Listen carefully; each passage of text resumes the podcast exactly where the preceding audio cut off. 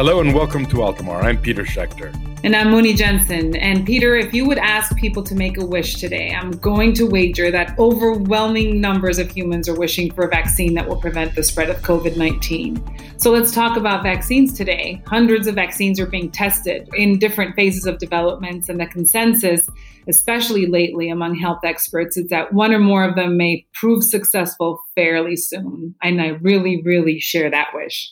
Muni, well, we're not health professionals, so we're going to say right away that rather than giving you the science of vaccines, let's dive into the geopolitics of vaccines, the race for success, and what it means for countries that can distribute the magic bullet. We're going to talk about competition, cooperation, secrecy, and favoritism.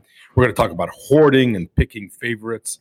And we'll discuss who the main players are and what they're betting on. And we'll be joined later by Lawrence Gostin He's a health expert at Georgetown Law School and for the World Health Organization. So, Peter, let's start with a couple of numbers just to frame this discussion. So, as of this recording, there are 140 vaccines at the preclinical level, roughly, roughly 30 in phases one and two, and three vaccines that have been headliners in phase three trials. So far, none has been approved for general use, although there's some rumblings about advances in at least one of them.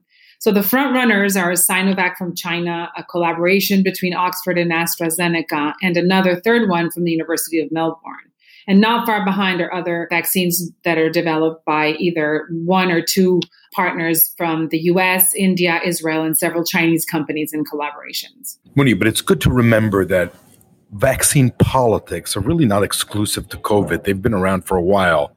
Global vaccination policies have created historical tensions among countries ever since the introduction of the smallpox vaccine in 1796. There are now numerous public and multinational agencies that create vaccine policy, but that tension hasn't really abated amongst the public voices. The subject is a recipe for conflict among individual rights and government policy, religious beliefs, privacy, ethical concerns, sovereignty, and global institutions versus national priorities.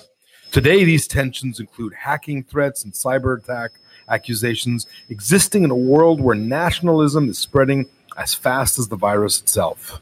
So, roughly, specifically on COVID, there are at least three distinct geopolitical threats, and those are not the only ones, just the ones that we think are bigger. The first is the vaccine war itself. Second is the adequate distribution of an effective vaccine. And the third is misinformation and cyber terrorism. Wait, Muni, I, I get that those are the threats, but doesn't it all reduce to sort of a single real fact that the vaccine war has become like the space race that we discussed in a recent episode, but with different actors and a different prize. It's become a struggle for global domination between the US and China, and it's hard to tell who's going to end up taking the first step on the moon, so to speak.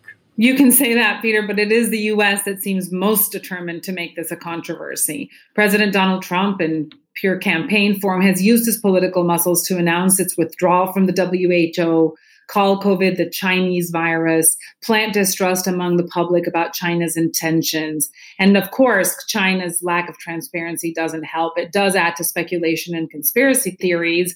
And it also undermines what are legitimate scientific efforts in both parts of the world. While public health specialists are working together, Politicians have continued to retrench, point fingers, and compromise the potential global benefits of an approved vaccine. I, I don't know. That seems a little simple, Muni. It, it's more than just about who steps on the vaccine moon.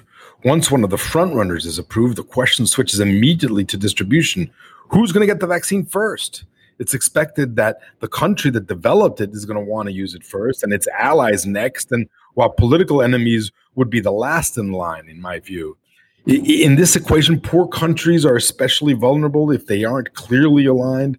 And as countries will inevitably be moved to take sides, organizations like the Gavi Vaccine Alliance, the Gates Foundation, the WHO have tried to set up a framework to keep things fair and avoid this type of arbitrary behavior.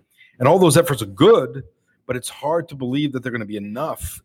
And particularly, it's hard to believe that there's going to be enough enforcement to avoid improvised decisions. And also, these institutions, Peter, what can they do? WHO, Gavi, and others, how can they decide about internal distribution? So, questions really remain about which segments of the population should have access first. And then for these choices, there is also no simple answer. For all the supranational institutions, nationalism continues to be growing as the norm in response to this very global disease. Multilateralism and collective thinking appear absent in the COVID conversation, even though the behavior of each individual is mostly responsible for the catastrophe spread like the disease. And while most of the tensions between US and China, new actors like Israel or Russia or India are looking for space on the global leaders' table, and they're betting on the vaccine's approval by their own companies or coalitions as part of this strategy. And then there's cyber terrorism which is so commonplace today in every sector and is now targeting vaccine manufacturers. Suspected hacking from Russia and China contribute to a climate of distrust and miscommunication. And already, countries like the US, UK, Canada, and others have accused hackers from Russia for trying to steal a British vaccine, and the US believes China's hacking American research. So, a lot of back and forth there. Russia's response has been to deny the allegations and remind the world that the Russian vaccine is far into the pipeline. So, this brand of nationalism will only hurt the countries involved and obviously the community and hamper this warp speed of approval. And as if all that isn't enough, misinformation through social media is yet another type of cyber threat maybe it's a less sophisticated cyber threat, but it's not a less dangerous cyber threat. Fake news, fabrications, conspiracy theories about vaccine production are eroding the political will to find a way to stop the spread of this deadly virus, not to mention creating doubt about whether it's going to be safe to take the vaccine once we have one. A serious issue because unless a large majority of people take the vaccine, the herd immunity that's needed to stave off COVID 19 is going to be awfully difficult to reach. But on the optimistic note, it's obvious the vaccine pipeline looks promising more than we expected on the scientific front. However, the political atmosphere is really full of traps. And to help us understand the risks and possible outlook for this global surge, we've invited Professor Lawrence Gostin to Altamar. Lawrence Gostin is a director of the O'Neill Institute for National and Global Health Law, and the founding O'Neill Chair in Global Health Law. He's a professor of medicine at Georgetown University and professor of public health at Johns Hopkins University. He's also the director of the WHO Collaborating Center on National and Global Health Law and has served on numerous expert advisory committees, including one on the pandemic influenza preparedness framework, and reported on the lessons learned from the 2015 West Africa Ebola epidemic. Lawrence Gostin, welcome to Altamar. It's a pleasure to have you. Lovely to be with you. Thanks for having me, Muni. Thank you. And uh, Dr. Gostin, there's been a lot of headlines in the past days and weeks about a clear front runner in the search for a vaccine. What can you tell us about these promising headlines that we've seen? Well, uh, just this week, uh, there were two papers in the Lancet a medical journal um, uh, showing uh, that vaccine candidates, one in Oxford, England, and the other in Wuhan, uh, in China, um, had um, in phase two trials uh, show, were shown to be if, uh, safe um, and also showed that it provoked a significant immune response. Uh, that doesn't mean that uh, the immune response is necessarily protective against COVID 19. That will wait for phase three trials. Um, and I'm happy to say that the Oxford um, uh, vaccine candidate um, is already in phase three trials, but we don't have uh, any published results. But it's taking place, you know, in countries like Brazil where there's widespread outbreaks. We have been talking today about the vaccine war, not in the health perspective per se, because we're not experts like you are, but beyond the public health in the realm of politics and specifically geopolitics. So, coming back to the basics, who are the main characters in the vaccine race in terms of countries, companies, collaborations, and where does each of them, I'm talking about the front runners, uh, stand in terms of approval and distribution at this point? Well, let me first say this that, you know, um, uh, in all my lifetime, I can't think of a, a medical commodity that was as valuable as this one is to the world. And uh, it's it's even more than the geopolitical struggle for the race to the moon between the United States and the Soviet Union. Um, this is the, the stakes here are enormous. The three front runners are China, um, Europe, particularly uh, uh, England and Oxford, um, and the United States. Um, but there are other uh, uh people in the race, um, in India, Russia, um, other countries that have really been um, trying to push this. But I would say those are the three front runners, um, and they're you know re- truly um, in a kind of geopolitical struggle with one another to do that. Just um, very very recently, um, President Trump announced that the U.S. candidate, you know, that he had you know bought up you know large supplies of potential candidate uh, potential vaccines if and when it's shown to be safe and effective. And so we're seeing a lot of vaccine nationalism already, even you know months, if not many, many months, um, before we actually get a viable vaccine. That's a exact segue to the issues that I wanted to start bringing up, which is this notion of vaccine nationalism and and let me begin by just setting the stage because I you you mentioned uh, the decision by President Trump. The tensions between China and the United States are growing every day, not only on the issue of, of vaccines, but on everything. And I guess what are the effect of those tensions on the global response to COVID and the development of this vaccine? You know, I don't think it can be underestimated. I mean, um, the fallout um, between China and the United States and the global health world has been, uh, you know, cataclysmic. Um, President Trump, you know, deflecting blame away from the White House, um, announced the withdrawal um, from the World Health Organization. So WHO itself has been put in the middle of China uh, and the United States um, in, you know, in the middle of a pandemic, which is, I think, in my view, uh, entirely uh, unforgivable. Um, so you know that that's one one aspect. Another is is you know that the uh, you know American law enforcement has been accusing Chinese hackers of hacking into um, uh, American vaccine research, um, which I think is f- probably, in my view, fairly um, credible. Um, at the same time, you know, what I think is going on is you have two strong men, um, uh, Xi Jinping and President Trump. Putin's in the mix here too, and he's been promising a vaccine by September, which is in, in, entirely impossible to, for me to see. Um, but between Xi Jinping and the president, um, this is a matter of you know personal reputation, but also the prowess, the technological prowess of their country. China's narrative is, is that you know it used to be behind in science and technology, but it's now uh, equal to the United States, if not greater. And so the national pride in getting a Chinese vaccine will be enormous. Uh, and Trump feels the same way about the United States, that he's not going to be outdone by China. As a result, um, you've got two really harmful problems.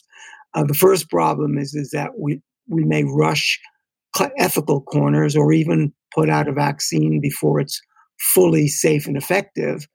Um, and then the second is is that we may see countries, and we're seeing it already in the United States, of hoarding, you know, of keeping the vaccine for themselves. And you know, if you think about the political fallout, just imagine this: um, a year from now, you have a world where you've got China or the United States or another high income country that is largely protected from a devastating pandemic like COVID 19.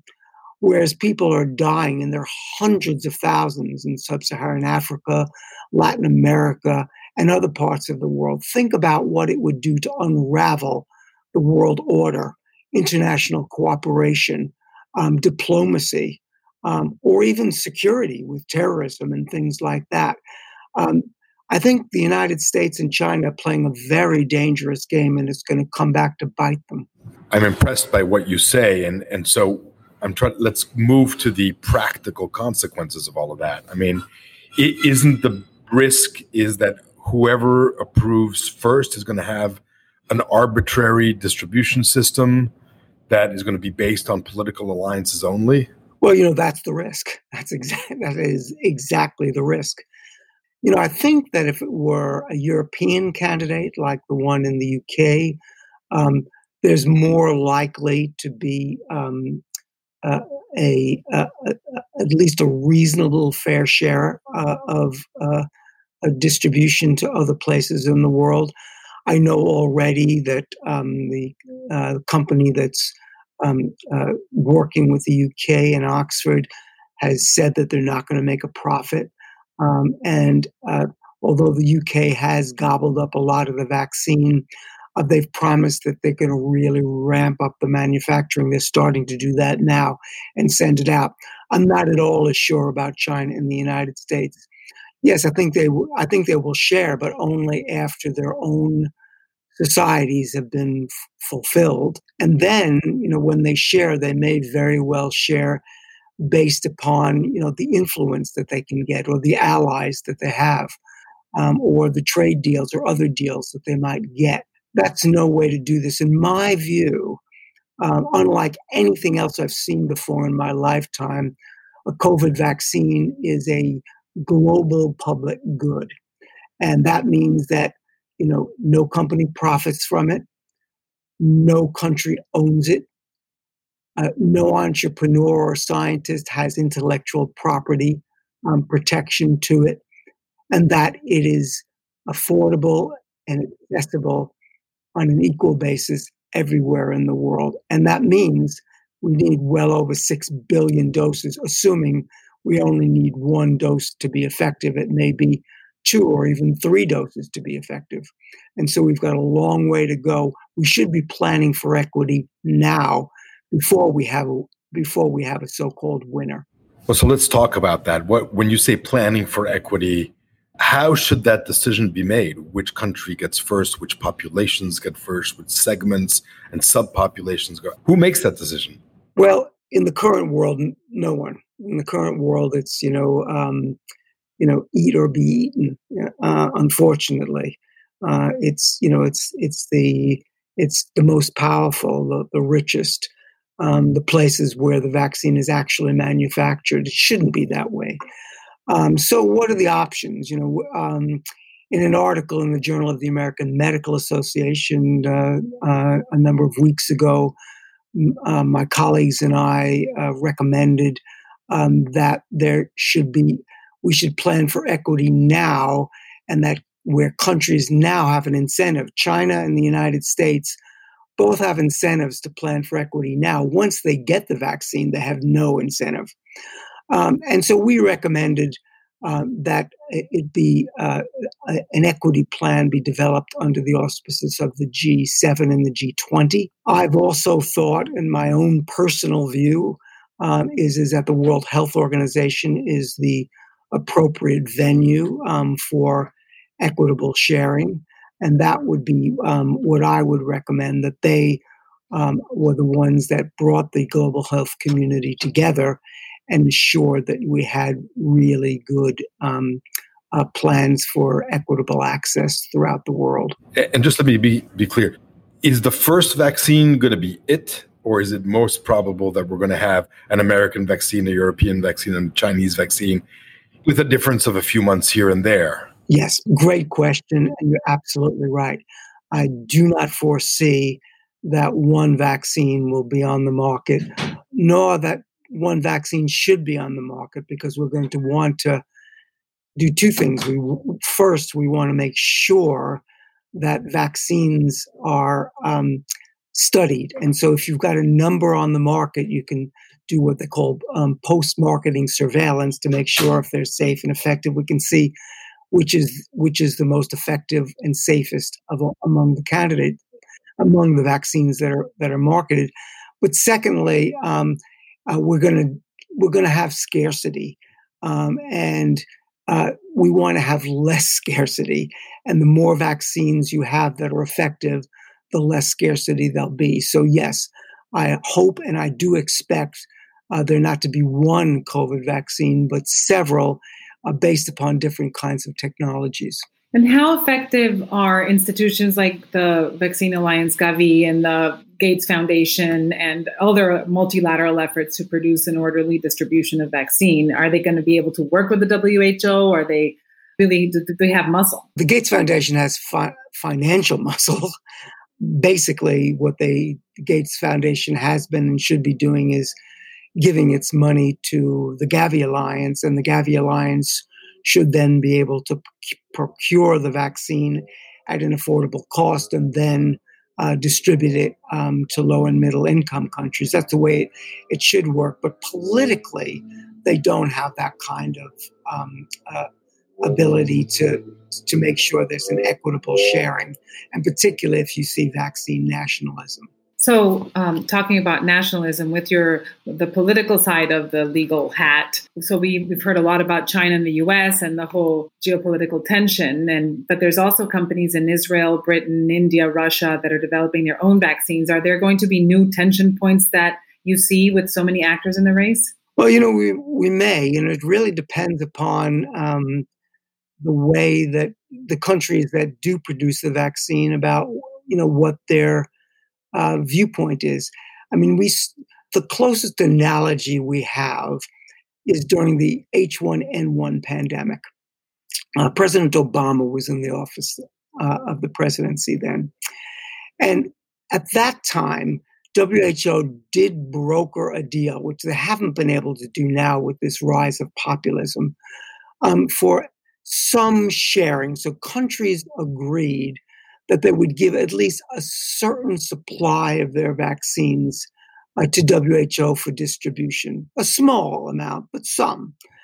Even a president like President Obama, who's a who's a globalist um, and understands uh, issues of equity and justice, even he had, while having promised the vaccine, when there was a big scare about influenza H1N1 in the United States, he then really used the supplies for his own country.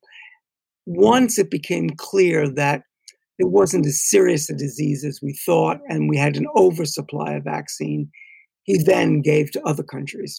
And we might see something like that playing out here too, but it depends on the country. I, I worry if, if if another strong man like Russia um, gets it, you know, Israel is a you know more of a kind of liberal democracy, but they do have a leader there that uh, that worries me greatly. India has been and has a reputation for being kind of the um, the supplier of affordable and accessible medications for the world. Um, so I trust you know the generic industry in, in India to be um, more globally aware. So it really depends upon the country. I mean, you you know, not everybody is you know thumps their chest and say me first, which I regard as selfish. Um, and I think the White House is you know, almost the definition of selfishness. Um, but other global leaders are not like that at all. You um, had earlier mentioned the issue of cyber attacks and who's behind them and what are they looking for? Right. I mean, who's behind them, what they're looking for, whether they're actually effective are all pretty much unknowns. We don't know that for sure. Um, but this is what we think. We think there's some, you know, quite sophisticated hackers in China that probably are in Russia as well that are um, hacking into uh, the um, into uh, uh, vaccine researchers in the United States trying to get a leg up on the technology. By all accounts, they're doing it for a dual purpose. One is to enrich themselves, but also um, at the service of the Chinese Communist Party. Um, so I think, uh, you know, it's to me, it's hard to believe um, that high level political leaders aren't aware of this um, on on both hacker side and, and those that are being hacked. And so, you know, it's troubling, you know, how effective it is or really whether it's going to provide any advantage for them, you know, we don't know. The United States for a long time, not just in the hacking realm, but is also um, the Trump administration has been quite concerned with Chinese uh, students, uh, graduate students in particular in science in the United States, you know, fearing that they that they are stealing secrets. I'm sure some of them are, but most of them are not, and they're here in the United States as really good, you know, uh, students that are benefiting America and the world. Uh, and but that's something that the NIH has been uh, wrestling with for some time. And it's not just with COVID; it's you know cancer and a whole range of other research activities that we're engaged in. I'm on the National Cancer Advisory Board, appointed by President Obama, and I've seen it on my own board. And let me go back again to something else that you said, which worried me, and I wanted to ask, which was at the beginning you talked about cutting corners how this race yeah. is leading to a potential scientific cutting of corners and yeah. could you point out what that could be and yeah i mean we're already seeing it frankly um, you know so in china for example um, we've had we've had evidence that uh, uh, researchers are vaccine researchers are are using themselves as a guinea pig or using their students as a guinea pig. We've also seen that you know uh, people, uh, you know, the military or other um, international workers uh, in China are being asked to consent um, to uh, experimental vaccinations um, before they've been approved and, and shown safe. And I can't imagine that you could have an appropriate consent about that. The third thing, which is much more nuanced and difficult, and something that's really tearing apart the vaccine ethics uh, community uh, around the world is the idea of whether or not you have what are called so-called challenge trials. Um, challenge trials uh, are when you actually uh, get a healthy young participant and you would inject that person with um, SARS-CoV-2, the, the virus that causes COVID um, and you see whether or not the vaccine was effective um, in in those uh, that are challenged. There's a huge global debate about whether or not, but that is ethical. You know, in some ways, you could get you know consent and you could monitor young, otherwise healthy people, um, and uh, you probably get a vaccine shown to be safe much sooner than you could otherwise. On the other hand, you know, you're exposing these individuals to risk and you're actually infecting them with a potentially deadly virus um, uh, that has really concerned many people in the community. So there are, there are many hurdles. And then the final one, of course, is just the, the one that we rush to too much and we get the vaccine out and maybe it causes harm like the dengue vaccine did, uh, making uh, COVID even worse than it was before. I hope that wouldn't happen. But when you have a program like the United States, which the president calls Operation Warp Speed, there's a lot of subtle cues to actually cut corners. That's very, very concerning. And uh, I was just about to pivot to something a little more optimistic, and is the kind of the, the positive rumor that um, even as political leaders are infighting, scientists are actually undergoing this really interesting, unprecedented exchange of information yeah. and huge collaboration. Yeah. Are you hopeful enough to think that this collaboration can supersede all the political agendas that are taking place at the same time? Well, I wouldn't. I wouldn't say that it's superseding it, but I would say that it is is heartwarming and it's true. Um, there's been an unprecedented sharing. You know, the you know of, of, all the things China did wrong at the beginning of the uh, the outbreak in Wuhan, and it did many things wrong. I won't get into all of them. Uh, it did um, fairly soon after the first reports sequence the genome of uh, of the virus. Uh, and that was shared widely around the world. Since then, there have been a lot of sharing of, of genome sequencing. Um, some, not as much as I'd like, sharing of the actual virus samples itself, um, because you need them from different parts of the world, look to see whether they're mutating and how they're acting. Um, but yes, uh, it's it's wonderful to see scientists to scientists, scientific community coming together, understanding that this is a global public good.